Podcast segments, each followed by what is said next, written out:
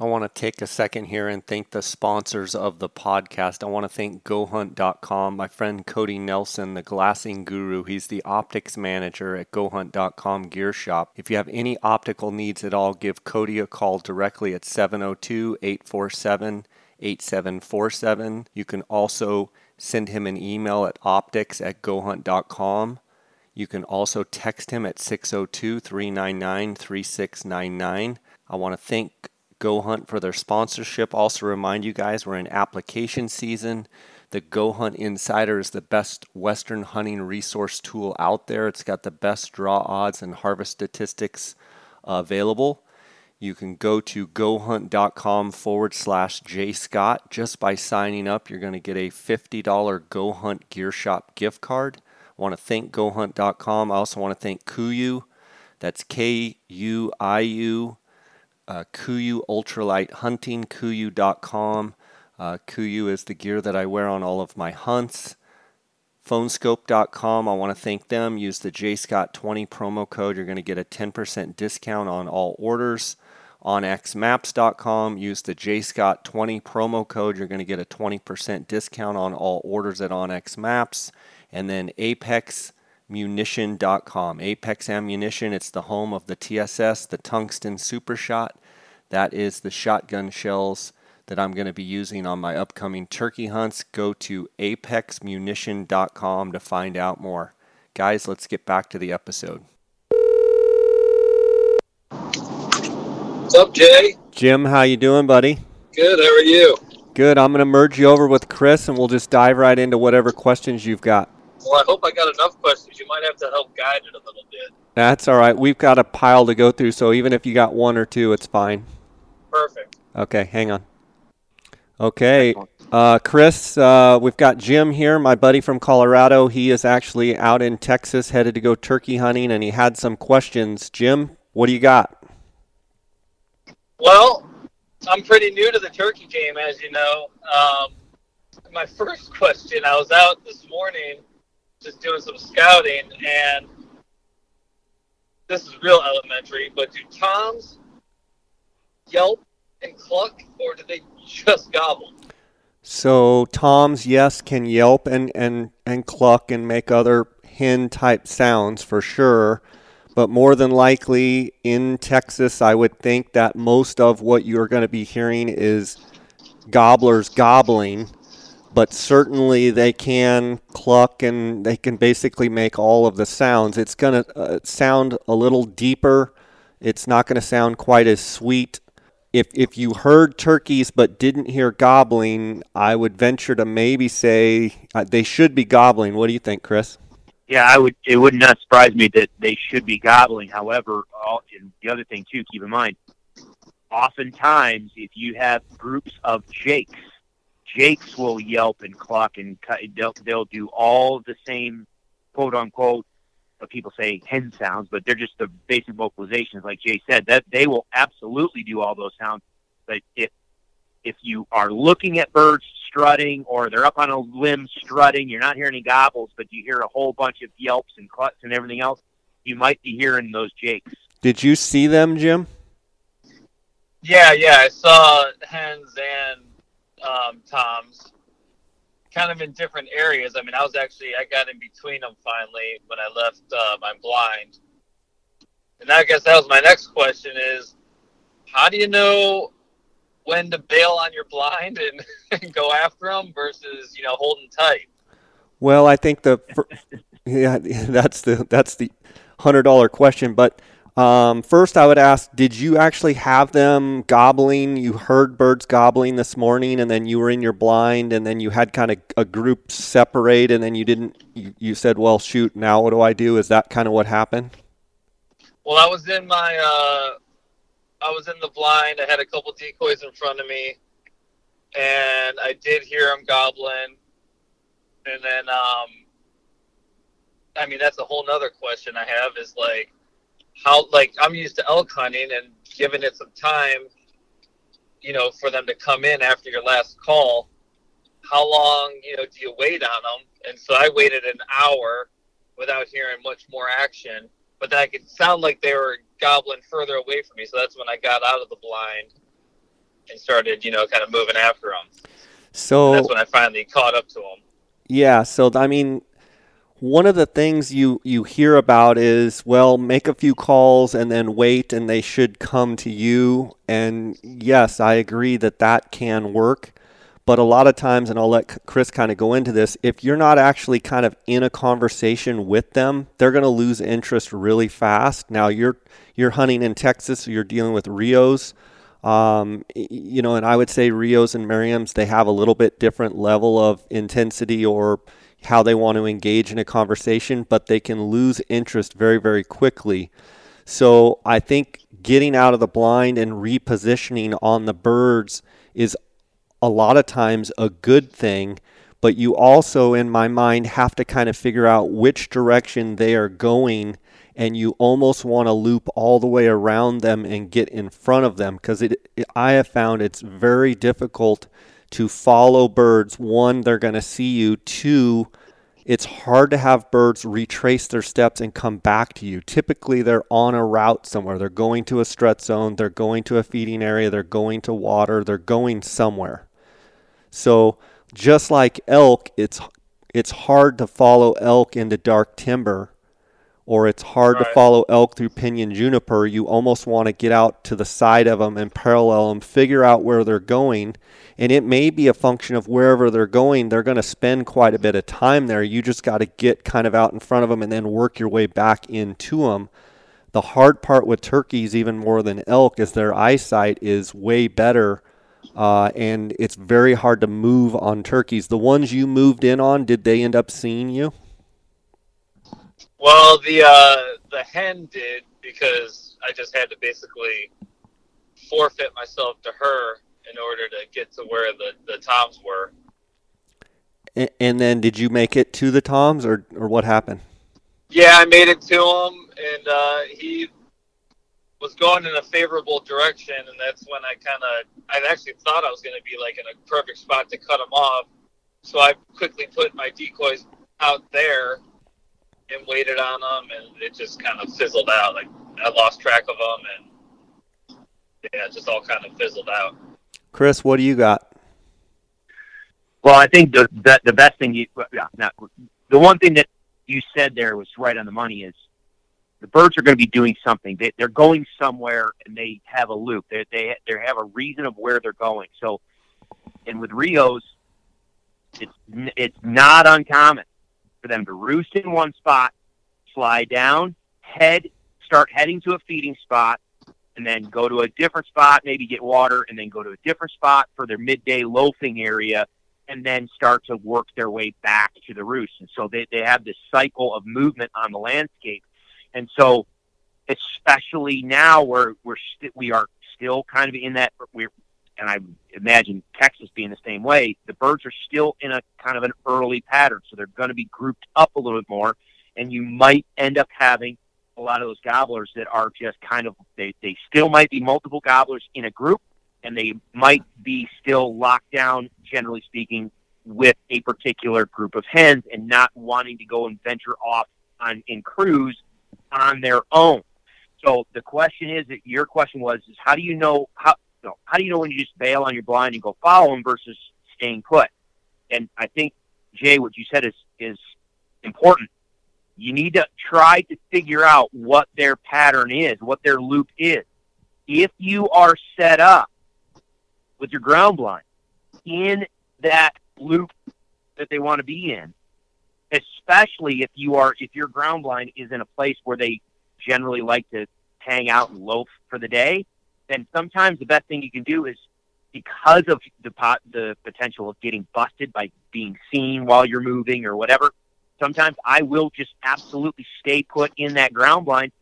I might have two, three, five, six or more hours of just nothingness, and then all of a sudden here they come because this is where they want to spend the rest of the day. And now I'm I'm literally in ground zero of where those birds want to be. However, if your setup is outside of that loop, go chase them because they might not be there until literally, you know, most states that I know of, that you know, in the evening, if you can hunt until dark, it's you know sunset. Well, they may not fly up until after sunset. So sometimes if you're outside that loop, you, you've got no choice but to, to pick up and just go and follow them. So make sure. How many days have you been hunting so far down there? Two. Okay. Have they had a consistent pattern that you've been able to see so far? Um, in the two mornings, yes, I've seen them in the same uh, spot, but I haven't. I haven't been able to see exactly where they're going. One Okay, but- time I but- got one time I got busted, and the second time, um, like I said, it just kind of fizzled out, and I couldn't tell where he was going. There was two right, uh, were they- working together. Were they moving off in the same general direction both days? Yeah, kind of heading back down towards like this little creek bottom. Okay. Then tomorrow, then tomorrow, maybe the best bet for you this afternoon is to go over, see, you know, where they were roosted, and then go a couple hundred yards away, maybe either if you can figure out where they're flying out, that's awesome. But if you can't, go a couple hundred yards in the direction in that they were headed. You don't have to have it perfect.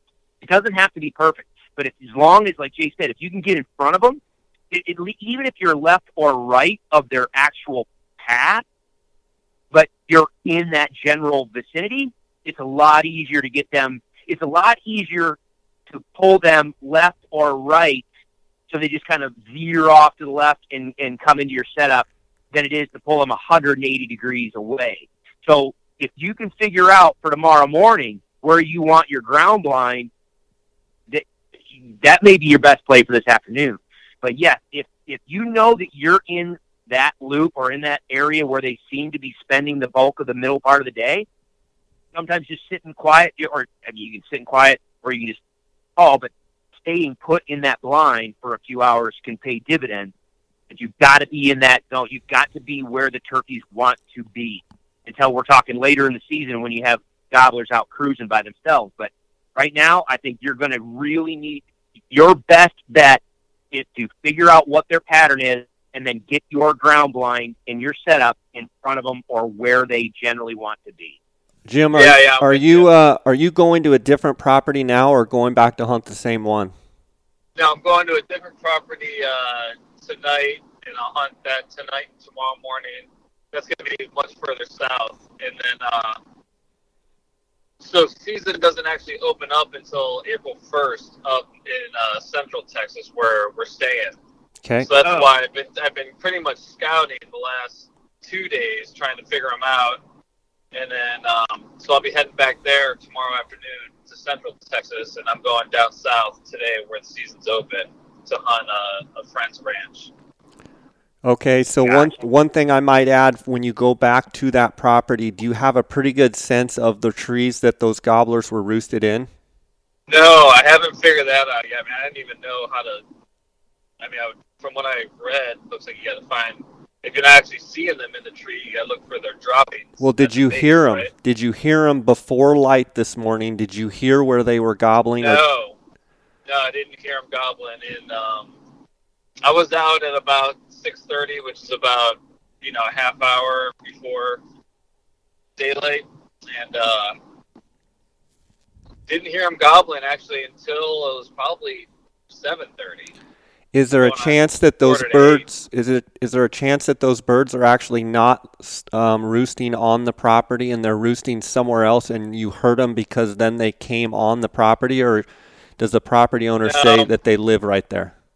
It's a pretty big property. He's got 180 acres, so um, it's just a matter, I think, of where I was set up in Oh. the morning that I didn't hear him. One thing I would say, and Chris, you can weigh in, is is Jim, if you if you had a pretty good sense this morning of where those gobblers was there one how many gobblers? Two. Okay. Were they kind There's of actually two different groups, but the two that I was on and the two I saw were they just, yeah, were they kind of in the same area? In other words, do you now have an epicenter, if you will, of if you were just going to go right back where they liked to be, where you saw them, they looked content, would that be where you are going to start? yeah, exactly. That's where I would try and be set up the, you know, the next morning. Okay. And uh, is there any, can you tell where they're watering? Is it dry down there, or is it is it wet, or what's the story? No, they got a lot of choices for water. There's a couple ponds. There's a creek bottom. Okay. Where does You the know, it's like landowner say that they? Does the landowner have any idea where the birds are actually sleeping and roosting, and where he would say, "I hear them at dark here, and I hear them at when the sun is coming up here"? No, he's not a hunter, unfortunately. But um, I do have some trail camera pictures from the evening. So like, there's, you know, think of a, you know, like he's grazing cattle in there, and so he's got some good open fields, a couple pastures, and then there's a creek bottom. So I've seen them in the evening, kind of closer to the creek bottom, and there's some beautiful big old trees in there. So I'm sure that's where they're uh, roosting is somewhere along the creek, and then heading up into the field. That's where I've been seeing them is kind of at the top of this one field, you know, by 8 a.m. or so. Chris, bingo went off in my head. If he's if he's got a field where he's been seeing them, if it were me and you weigh in on this, I would probably go set my blind and set my decoys where I think they want to go, regardless of where they're roosting, because that is a variable that you. It's not a given because you you've only seen them there one time, but if you've seen them there multiple times, Twice. Okay, Yeah. twice. I would go set there and wait for them. And you know, depending on if you have pretty good decoys, what you're you know what you're using, I would go set up, get the ground blind where it's if it's possible to kind of get it kind of hidden, um, Yep. and then go sit and just wait. What would you do, Chris? Yeah, no, absolutely. You need to be where they want to be. Unless you are an exceptional caller, and I mean just absolute exceptional caller, and you are you want to get into a battle of calling the entire flock to you. Um, no, I, I think, especially given it's early, given that these they're still flocked up, um, I it, absolutely get out where you've seen them, where you think they want to be, and just stay put and, and evaluate. Your your scouting now is important. The biggest thing that you can do is figure out where do they want to go. How are where are they going? Where are you seeing them? Where are they moving? Um, yeah, you want to make sure your setup come opening day is in the path of where they want to be. Yep. Love it. And then Jim, Haven't, and I haven't seen them flocked up either. This is like I've been seeing just like ones and twos. Gobblers together or or a gobbler with the Yeah, hen? two gobblers. Like the one group I've seen them twice now, two mornings, two gobblers together, and then the hens I'm seeing are just singles. Interesting. Oh, really? Yeah. Well, I do know Texas starts way earlier than the rest of, you know, like out here. Um, it's very possible that they're kind of already broke up, but I would be shocked that, that Chris, I'm surprised that he's not seeing a wagon train, you know, of hens with, with a gobbler following behind. Um, but Exactly. but I still go back to you've got to go with what you know, and if you've seen them in the same spot twice, that's where I would start. And then on the new property you're going to today, um, you know, not going to a property completely fresh, is your friend going to be able to be there and kind of show you around, or are you going completely blind? Nope, nope. I'm gonna have a guy with me that um, they've had some good success already this year, so he's got it kind of dialed in. So that's why I'm excited to do that to kind of learn the ropes a little bit from the behavior and see how he reacts and Right. you know. So Do, now, do you have a coyote howler with you, or do you have an elk diaphragm that you can make a coyote, you know, howl with? With um, I I just have a kind of ill prepared. I have a couple diaphragm calls with me. I think they sound pretty decent, but um, I guess my point is, if if you trying to get them to shock gobble. yeah, if you howl like a coyote when it's dark, um, you know, right after they fly up when it's pretty dark, or in the morning, if you coyote howl, you're probably going to get them to answer. The one thing you have to watch is if they're too close to you, uh, or if you're too close to them on the roost, sometimes they won't shock, or they might even shock, but now you've sounded like a coyote that's under their tree and they're going to run off. But if you're, you know, a quarter, half, you know, even three quarters of a mile away, I'm constantly howling with my coyote howler to try and get them to strike so then I can hear them and move over closer to them. So when you go back to the property you were hunting this morning, I would go set up where you think they're going to be and see how that goes uh, and see if you hear anything on the limb and then try and figure out where they're roosting because then you have an area of where they want to be and where they're roosting and then a lot of times you can figure out that path in between and that's where you'll want to be set up. Uh, maybe if you don't get them you know when you go back tomorrow you might be able to figure out okay not only do i know where they're they want to be i know where they're roosting and then you can figure out if there's a pinch point or some sort of um, you know geographic feature that's going to say, hey, they're going to walk right through here. And look, here, here's tons of tracks. So they obviously walk right through this area. That might be another place that you can set up on them. Right. Yeah. And if, and if they're not fired up right now, and if you're not hearing a lot of gobbling and you're not hearing, a, you may actually want to just have some patience and play the long game and just sit and listen and watch and just I mean, there's been plenty of seasons where I've sat myself and my friends for our personal hunts or with clients. We've sat in the ground blind all day, and you may, like I said, you may sit there for several hours with nothing, be half falling asleep, and then all of a sudden you hear, you know, either a gobbler strutting or you hear something come up and kick your decoy, and you snap awake and you look up and there's a there, you know, two gobblers are right there in your decoy spread, beating up on your your decoy. So um, yeah, if they're not fired up and they're not talking a lot, then you may want to just play the, the long game if you think you're in an area where they want to be. Yeah, I think I have that to my advantage. Hey, I might lose you guys. I'm starting to lose some service. All right, Jim, be safe. Keep us posted. I appreciate your time. All right. Yeah, good luck. Thanks, man. Bye. All right, Chris, you there? Yeah, yeah. Yeah, I think that was good. It sounds like he had. I thought he was hunting, but it sounds like he was scouting on one property. Um, but it'll be interesting yeah. to see with that little bit of advice if he can get back in there and kind of get set up where he needs to be. It's always fun yeah. listening to a question from someone that hasn't done it a lot because it, it brings me back to. I still feel that same way every day that I turkey hunt. You know, it's almost like we start over. We we we gain as much knowledge as we can through experience and um, but there's always where do I need to be? Where are they going? I mean, it still comes back to those basic questions.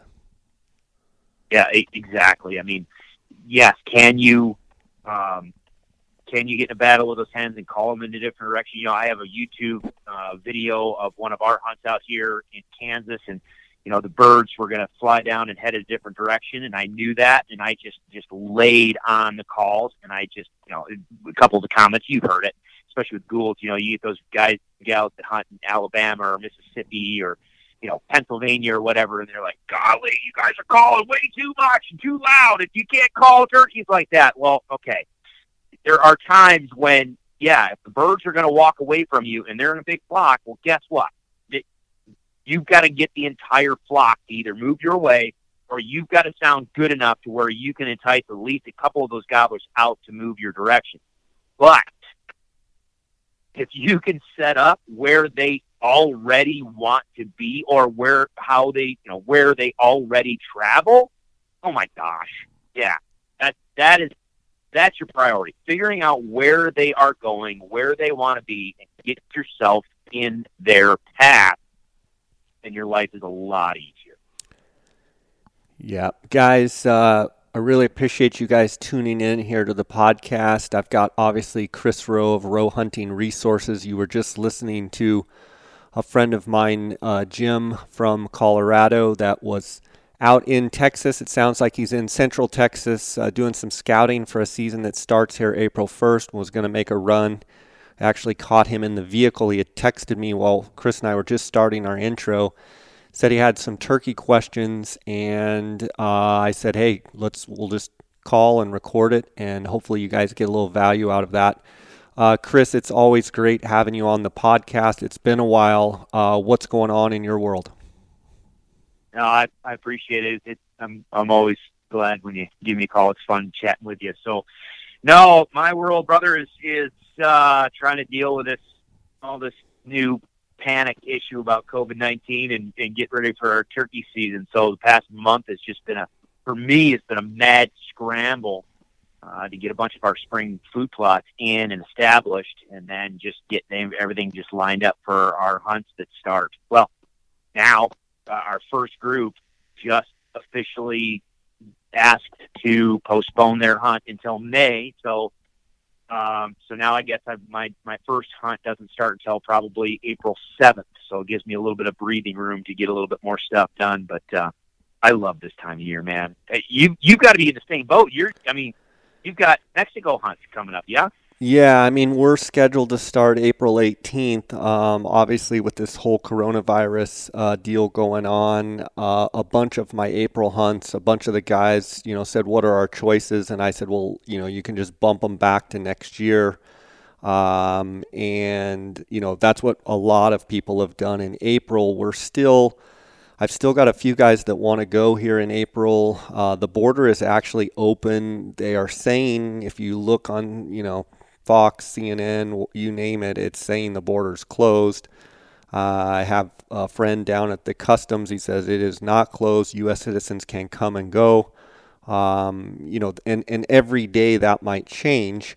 Uh, but right now it's open. You know, we're sitting here at the end of March. Uh, our birds really don't really get going till that mid-April time frame and you know we were scheduled this year probably for our well not probably for our biggest season of of the amount of hunters and the amount of birds scheduled to harvest. Got a bunch of new properties you know and i was super excited uh, still am excited but um, you know i've had to juggle a little bit and kind of postpone things but i'm still hoping our late may and um, all of our or excuse me late april and early may uh, to the mid May uh, mark, hunts will be able to take place.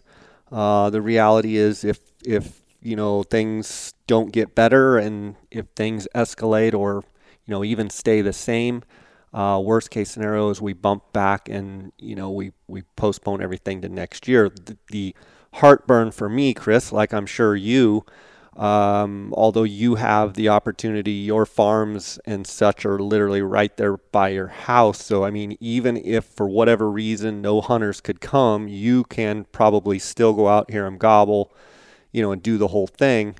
Mine's a little more yeah. complicated with the Goulds being in Mexico. And, you know, this would be my 11th season uh, doing our hunts down there. An interesting thing to note is the White Mountain Apache here for Merriam's. Uh, I, I been doing that hunt a lot with some friends. Um, that hunt has been completely canceled. Both hunts, uh, the San Carlos Indian Reservation uh, canceled both of their turkey hunts as well as their spring bear hunts. Uh, the the national wow. forest here in Arizona is still open, but they've closed all the campgrounds. So as of right now, turkey hunting in Arizona, which won't start till till the kind of the end of April, uh, is still quote unquote a go. Um, but I, you know, it, it would not surprise me if the national forest, you know, if the federal government steps in and, and potentially uh, closes uh, the national forest. I think it would be a shame if they did that. Um, but in other words, everything is up in the air, as I'm sure you you are um, going through as well. Yeah, no, and that's that's the thing that just frustrates me. You know, I mean, I don't know if we've. I know I haven't really talked much about it officially, and and I don't know how much you've talked about it officially, but I do lean much more libertarian and more. Um, I'm a constitutional conservative, if if you will, and and the thing is, is I understand that the difficult position that some of our government officials are in given this time because let's just face it, there's a lot of stupid people out there um, that just it just aren't aren't practicing common sense. And unfortunately, a lot of those stupid people are creating the situation where some of our government government officials want to just shut everything down. So yeah, so we ended up with our Kansas governor um, just recently put in place. On, I think it starts Monday or Sunday night, midnight, or something like that. Anyway, uh, supposedly a, a stay-at-home order that you know no one's supposed to go out unless you're going grocery shopping if you're going to go to to get medicine or if you want to go out and and hike and you know go outdoors it's like okay well what the heck does that mean so people can go out and hike and, and recreate, but you can't go to work. I've got I've got an issue with that, and I you know I've, I've had some conversation with people. I said you know it, it in Colorado's kind of in the same boat as well. I think for Kansas, I think our situation is I think our governor wants to be able to make it known that she's doing things to open the door for the possibility of federal tax dollars, federal aid. Um, but it's one thing for our government officials that keep pulling a paycheck and they have a you know a nice retirement and they have their health care and everything paid for and by the taxpayer dollars. It's one thing for them to say, okay, everybody stay home and don't go to work. It's another thing for us private businesses and small businesses to say, okay, well, yeah, who's going to, how are we going to flow that? So I, it's going to be an interesting situation if, if they tell us they want us to go, you know, social distance, but, but by all means, go out and, you know, enjoy the nat, you know, go and enjoy nature.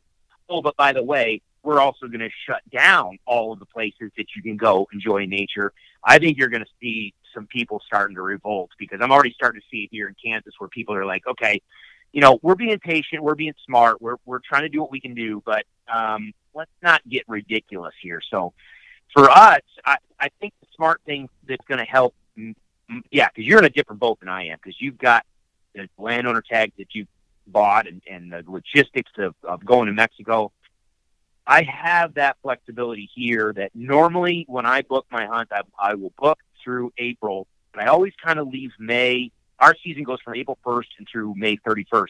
I always leave May as a wild card so that I have some flexibility. If people want to come and hunt in May and the birds are doing well, then great. We can come on out and hunt. But I always kind of leave it as a buffer. I think that's going to help us greatly this year because that first group, again, they're they're from a state that has a movement order in place, um, so they're they just said, well, can we bump it to the, that first part of May? I'm like, absolutely. If some of our Colorado hunters that were planning on coming out say, hey, we can't come, can we bump it? I've got the flexibility this year to play with it a little bit, but luckily, most of these movement orders so far are such that if you're going to go out into the wilds so to speak, and, and enjoy nature. As long as you're, you know, stay six feet apart from people and blah blah blah, practice, you know, common sense, you're good to go. So I think our hunts are good to go right now. I've looked at everything. You know, Kelly and I've looked at everything. I think we still are good under the movement order to have folks come out and hunt because we've got a separate place for them to stay. They're going to drive their own vehicles. We can, you know, we can do the whole, we can play the whole social distancing thing, but I just fear that we've got some of our politicians playing, you know, making political hay with this whole thing.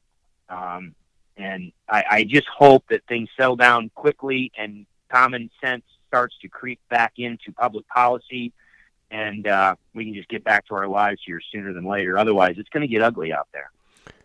Yeah, I think economically, um, you know, I, I do not have a I'm sorry, but I don't have a positive outlook on what's about to happen. I think this is going to be catastrophic in a lot of sense. Um, I think you you cannot shut down businesses for this long. I mean, they need to really get going here in the next, let's say, within two weeks. They need to be up and rolling. If they're not, I think we're going to have a lot of issues. Um, I, we're going to have a lot of issues regardless but I think you know everyone out there listening, you know, there's no need to panic, but you definitely need to kind of start figuring out what the you know plan B, C, D, E is uh, in how this all rolls out. Um, you know, it's it's it's an unfortunate situation that we're in because quite honestly, Chris, the economy was never better. Like it's probably the best U.S. economy that we've ever had, and yeah it's not like the fundamentals were bad. This is completely under, you know, this is completely just a crazy thing that has happened. And those fundamentals probably, while people are saying remain strong, I think the, the issue is you, you basically, you know, I've talked to a lot of people yesterday and this morning that are big time businessmen that have literally had to lay at at times half their workforce to three quarters to all of their workforce completely off. So Yes. You know, Yeah. I think there was three and a half million people th- for the week that filed for unemployment. It's it's never that that number's never happened.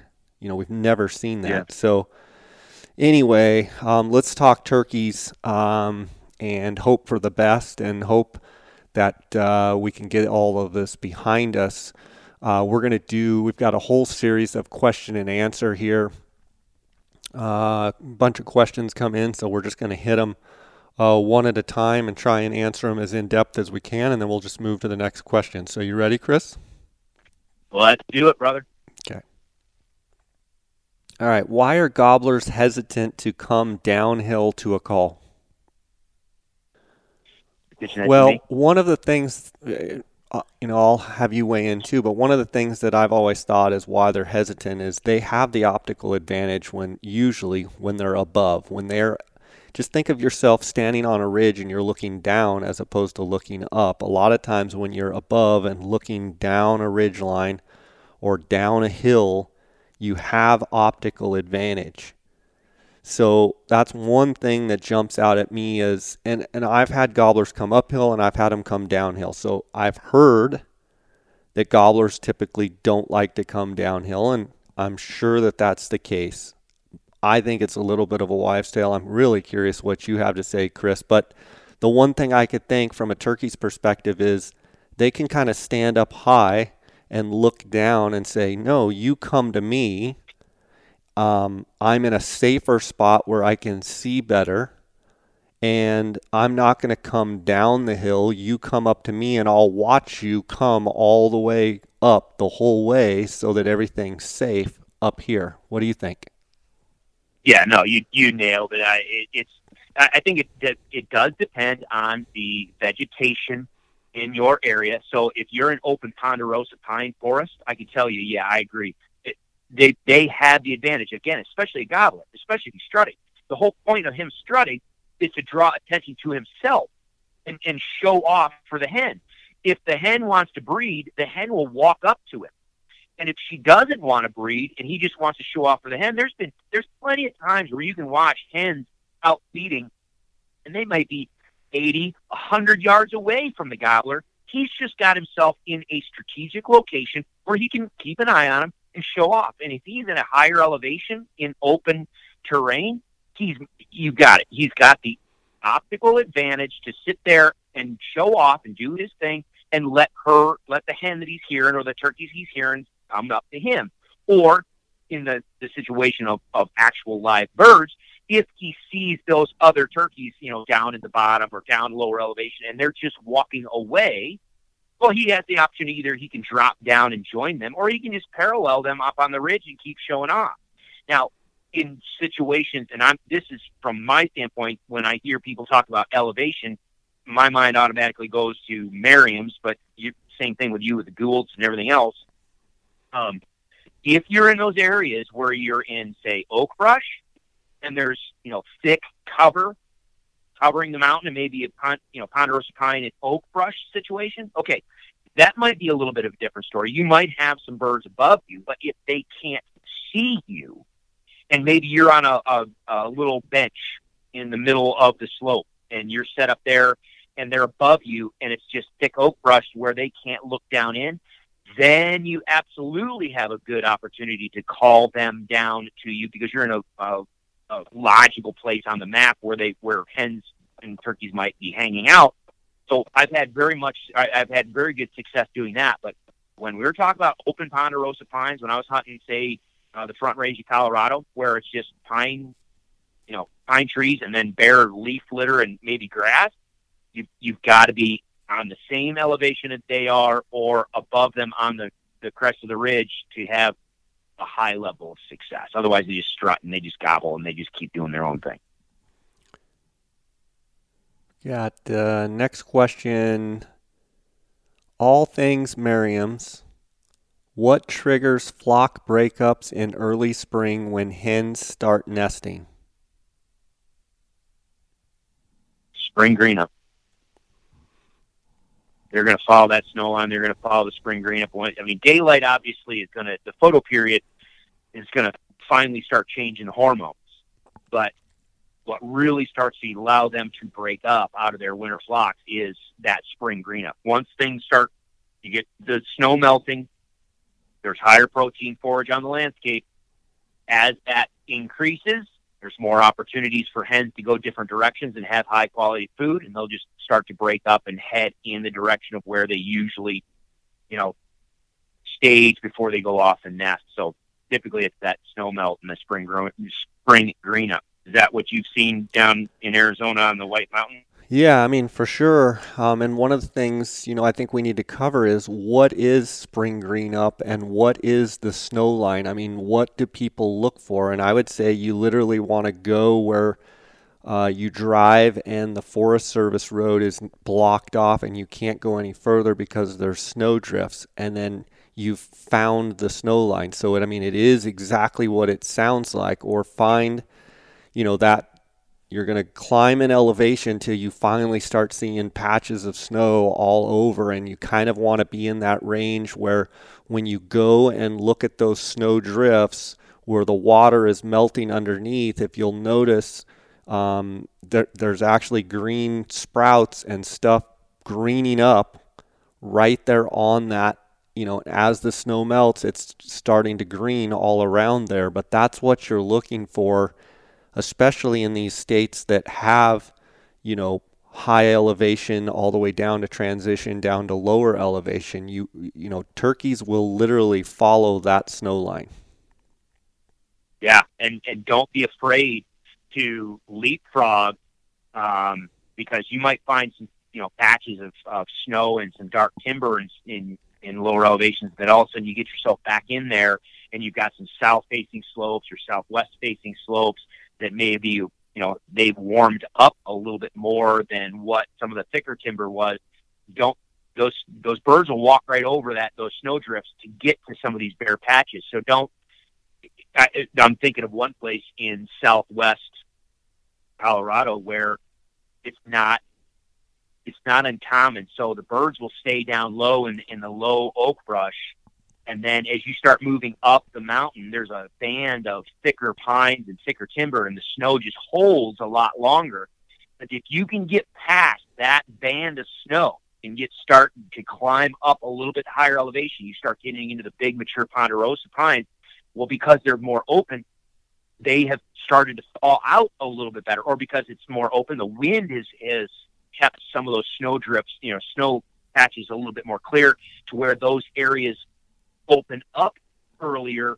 So yeah, it, you're you're looking, Jay, you nail it. You're looking for the place where that snow is melting and it's exposing bare ground. The new grasses, the new forbs are coming in, and it's not uncommon to see tracks in and out and around the snow, over drifts in and out of the temp. You'll see tracks in the snow all the time, um, but they are going to crowd that spring green up line hard. Yeah, uh, the next question was cu- same same guy curious about mountain Merriams in response to snow following snow line. I think we covered that. Uh, we've got do Merriams. Uh, this is from Co Bachman underscore Bachman. Do Merriams exhibit any patterns in their roosting location? Seems entirely random where they tree up. So. Merriam's turkeys exhibiting patterns in their roosting locations. Um, one of the things that I've found is that typical that Merriams have kind of areas, not. I found where they've winter flocked and they like literally roosted in the same tree all winter, but it seems like in the spring they end up having kind of a pattern and a rotation where they'll hit a certain facing slope and you know it may not be the exact tree but you can every couple of days yes i'll hear a gobbler there i'll hear a gobble there a gobble there and you find these common areas that they do like to roost in. They're not as much and chris i'll let you speak to this in a minute but you know the rios you know, where you've got river bottom type rios and some of the stuff in Kansas and Texas where they're they don't have a lot of choices for roost trees. So they tend to roost in those trees that they have and that's where they roost and that's where you see a lot of parts of the country they do not like you to hunt the roost areas because that's where if the birds get bumped out of there, they may move over five miles because the next roost is miles away. So a lot of property owners will say, we're not going to hunt the roost because we, we, wanna, we want them to always come back at night on the property. When it comes to Merriam's, I've found common places. I've found birds that until they're pressured, uh, they tend to roost, and some will roost in the same tree. Uh, but it, it, it seems like as pressure increases, they kind of bounce around, and it seems as though year after year for Merriam's, I can find certain ridges and certain pockets that I'm going to say, you know, I always hear a bird there, and yep, there he is gobbling. Maybe a different bird, but they have certain spots that they like to roost. Chris?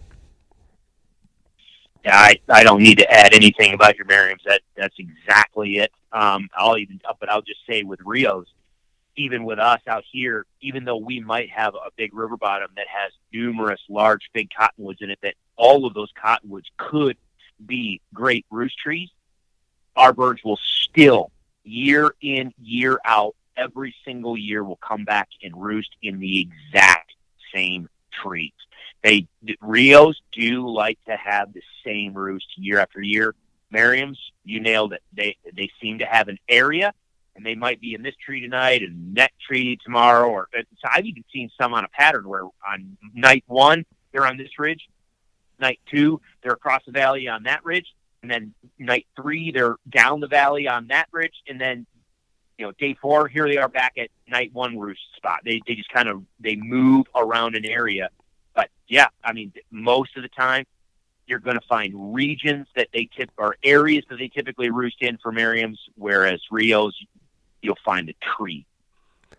One thing I'd like to add too is in talking about, you know, we can talk about roosting turkeys, but just something that came into my mind is especially guys hunting, you know, big tracts of public ground for Merriam's, whether it be in Arizona or New Mexico or Colorado or Utah or Montana, whatever it might be, um, in Wyoming, keep in mind that it's so I've I've found where birds roosted. Let's say I made a play on them in the morning and they went the other way, and I tried to, you know, kind of keep tabs on them, and then they just shut up, and I never heard them again. And then I'm like, well, I don't have anything else going, so you know, there was four gobblers here this morning. I'm going to set up somewhere close to where they were roosted this morning and hope that I can catch them coming back to the roost.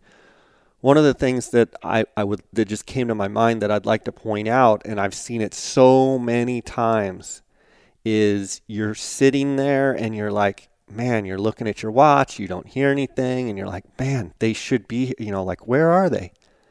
I've seen it so many times where literally right at last light, here they come and they're on a beeline. You, yep. don't, you don't even hear them. And then all of a sudden you just catch them and they're running or trotting, you know, just, just clicking along and they go right by you, go right up the ridge and then fly straight across horizontal into the tree. And you're like, they, I, I wasn't ready. Like they I sat here for three hours and then they just ran by me. Yes. I've had the same yes. scenario where you're sitting there and you're like, nah, they're not coming. I should go somewhere else. More times than not, if they're if you did not booger them in the morning, they didn't see you, you didn't call too much where they're like, I'm shutting up, you know, you'll know when it's like, we're out of here. But if it's like, no, they gobbled the whole way and they left and they're just gone, I would literally wait there till dark, till you can't see because – I cannot tell you how many times that I've been sitting and I like to get there like two, three hours before, you know, maybe set some decoys out and get all set up. And you sit there and sit there and sit there and you periodically call and nothing. I mean, nothing. And then you, you know, you sit there and you literally are about to get up and you think, I'll just try one more call on my box. And you go, yelp, yelp, yelp. And just, I mean, boom, right there. And it's like, and then here comes the hens and there they are. And boom, you've got your successful roost, you know, basically set up, and they, the bird comes right in and you kill them. My point with all of that is you have to be patient when you're trying to predict where they're going to roost and where you're going to set up and waiting on them. But once you commit to waiting on them, you have to commit.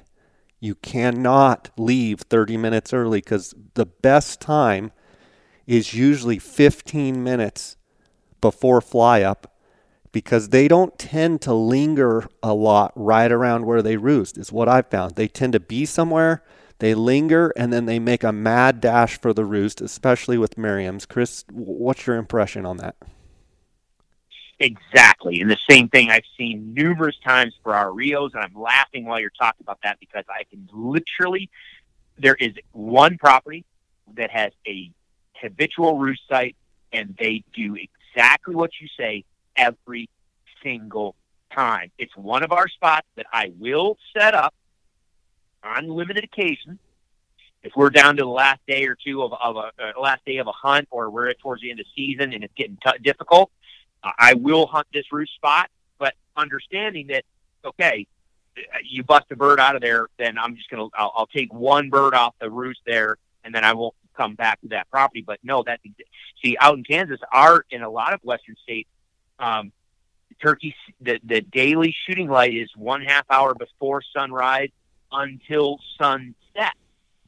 Well, I've literally seen where birds are doing exactly what you're saying, Jay. They are out in the field, milling around. He's out there gobbling. They're strutting. The hens are finally starting to come back in, and they're out there two, three, four, five hundred yards, way out in the middle of nowhere. Linger, linger, linger. Sun, you know, here, here we go. Sunset. It's it's getting close. It's getting close to sunset. It's getting close, and then all of a sudden, here they come. They just single file. He's out there strutting, going nuts, but here come those hens, bum, bum, bum, bum, bum, bum, bum, bum, bum, bum, and they just march right in and go right up to the tree. And it, I'm literally watching my watch, going, okay, we've got one minute left of shooting light. Is he going to be in range? Otherwise, they're they're flying up after it, flying up way too late. Right. So you're absolutely right. If you're going to do an evening setup, you need to be set there and then you nailed it. Don't move. Because the other flip side of that too is if we're talking about later in the season and the hens start going off and, and nesting, you will have gobblers that will come back to the roost early in hopes to catch those last hens and try to get that. Sometimes those gobblers will get back to the roost a little early and they'll start gobbling just to let everybody know, hey, I'm over here. Let's go. Let's go. Let's let's get assembled back up. Where are you? The hens might be off on nest now, but he's getting a little desperate because he's not seeing his ladies every morning, so he comes back to the roost a little bit early. So, yeah, if you're going to set in the evening, in a, in, a, in and around a roost site, you need to you need to just sit there and wait. Don't don't try to run and gun. I don't anyway. I, I, I don't. I agree with you, brother. Just sit there and wait and just take it all the way to the last ounce of legal shooting light. You know, my friend Daniel Franco of Burnt Timber Outfitters up in Unit 3C, he always just laughs and just shakes his head because for years I would go up and hunt 3C for turkeys here in Arizona and he's like, "How do you always kill birds in the evening?" He goes, um, "You know, I, I need to see what you're doing." And I'm like, "Well, the reason that I'm and it's Dar even laughs. He's like, "Jay kills birds in the evening like no other." And I think I'm I kill more birds in the evening than I do the morning. One of the things yeah. I will say is there are times when I have a really good roost situation where there's multiple gobblers, there's a lot of action, and, and they're hot and they're in a spot where I know that they love to roost. There's times where opening morning or that morning that I'm hunting, if I'm not in exactly the perfect situation, I'll just shut up and let them go. I don't want to disturb them because I know I can come and get in a good position and I know I can kill them in the evening if, if and then I'll literally let them go. I won't even make a play on them and I'll pick up and I'll go to a whole nother spot and try and do my run and gun mid morning run and gun. And then three o'clock, I'll be right back where I need to be because I feel like, you know, that afternoon when they're coming back to the roost, you can catch them and a lot I've had so much success killing birds that I've heard in the morning and basically went and set up and waited for them to come back that I will literally not make a play or even call. I might call a little bit, but if I can tell it's not going to happen, I just shut up. I let the whole flock go off, and I just make my plan for the afternoon. And that's that's how I've been successful. I mean, I've done that in New Mexico. I've done that in Arizona um, on on Merriam's, and you know certainly we do it on Gould's. But uh, you know you have to have a level of patience to not just hammer them where they're going to be like, yeah, that was a little too much funkiness. You know, you know they know that you know they know when something's not right, and they'll be like, well, and then all of a sudden you go and sit in the afternoon. And they roost on the next ridge over, and you're like, well, crap, I put too much pressure on them this morning, and I pushed them out of here. So that's that's just uh, something. We'll go to the next question here. Yeah, no, yeah, you're you nailed it. You're absolutely right. Uh, I've got a question. Ever worry about scent control while turkey hunting? Uh, Chris, you're a biologist. You can answer this better, but turkeys don't have a sense of smell like an elk does, like a deer, like a bear, you know, like a dog, like a cat, they don't have that sense of smell. I, I believe they do have some sort of sense of smell, but not in the notion of like smell, and they're using that as a defense mechanism. I've heard, is it the olfactory senses that they actually do have them, but it's not in the sense that, that we know smell. Chris? Yeah, correct. I mean that if the old adage, you know, the old joke is if if turkeys had a sense of smell, we'd never kill one. Um, yeah, you don't have to worry about scent control for turkeys. Uh, the only time that I've, you know, considered or heard people talk about scent control when you're turkey hunting is if you're in an area that and you want to set up in a say a food plot or a particular pasture or whatever that there's a bunch of whitetails that are also coming out there that, that want to feed out in that spot while the turkeys are out there. Sometimes I've heard people saying, yeah, we had to go with scent control just to try to help keep the whitetails from not blowing everything else out. But 99.9% of the time, you don't need to worry about it. I mean, heck, you, you know, for our clients out here, we're spraying down a lot of, them, you know, you're spraying your pant legs off with, you know, deep woods off and stuff just to keep the mosquitoes and the ticks and everything off. So now you you don't need to worry about it.